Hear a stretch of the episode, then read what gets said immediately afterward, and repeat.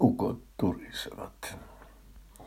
Onneksi en pidä pinatista, sanoi Wilhelm kauan sitten, koska muuten söisin sitä. Milloin se olikaan, kun puhuit pinatista, kysyin häneltä äskettäin. En minä ole koskaan puhunut pinatista, sanoi Wilhelm. Sellainen ei kuulu tapoihini. Kyllä, sinä sanoit, että et onneksi pidä pinaatista, koska muuten söisit sitä. Mutta se oli kyllä kauan sitten.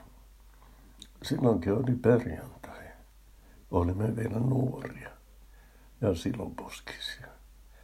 Aamulla oli satanut rakeita pingispallon kokoisia. Yritin kerätä niitä, mutta ne sulivat heti pois. Minäkin muistan sen päivän. Mutta raissade ei mielestäni kuulu siihen tarinaan. Olit varmaankin nähnyt unta. Ja minäkin näin unta viime yönä. Istuin tässä samassa kahvilassa omissa ajatuksissani. Havahduin, kun joku kysyi, onko tässä vapaata. Se oli viehtävä naishenkilö varmaankin kuusikymppinen, mutta hyvin säilynyt. Minä vastasin, että tietääkseni on. Tapasimme vielä kerran sen jälkeen, mutta lupavasta alusta huolimatta suhteemme ei ottanut tulta. Olin niin pettynyt, että olisin voinut hypätä jyrkänteeltä. Onneksi et hypännyt, sanoin. Wilhelm jatkoi. Yritän rakentaa viime tapa- tapaamisestamme kokonaiskuvaa. Oliko pullantiski silloinkin tuossa?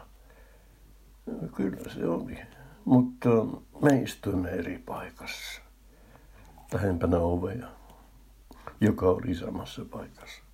Mutta ovella ei ollut silloin ovimiestä. Sitten kun se tuli, Tirhen sanoi, se ajoi meidät kerran ulos. Ja kaikki nauroivat meille. Ne idiootit. On päiviä, jolloin törmää pelkästään idiootteihin. Tuota sinä et ole kyllä itse keksinyt, Willem sanoi. En olekaan, mutta olen kyllä sen itse löytänyt. Joskus, kun ei kerta kaikkiaan ole mitään tekemistä, ja sataa kuin saavista. Alan siivota kirjoituspöytäni laatikoita. Tuo sitaatti lojui laatikon pohjalla. Minulla oli näitä tapana kirjoittaa sitaatteja paperilapuille.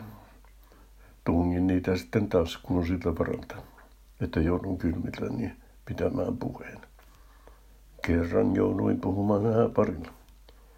Otin vaivihkaa lapun taskustani ja luin Vasta kuolleena tiedämme, rakastammeko toisiamme. Hmm. Minusta, Vilhelm sanoi, puheessa pitää olla humoristinen alku. Pidin kerran kauppaklubilla puheen naiselle. Tavallinen alku on jotain sellaista kuin nainen on ikuinen mysteeri ja plä plä plää. Minä kevensin tunnelmaa ja aloitin Mies ja nainen ovat välillä kuin tuli ja vesi ja parhaimmillaan kuin paita ja peppu. Puhe sai hyvän vastaanoton. Se oli toukokuussa, vähän ennen kuin kevät vaihtui kesäksi.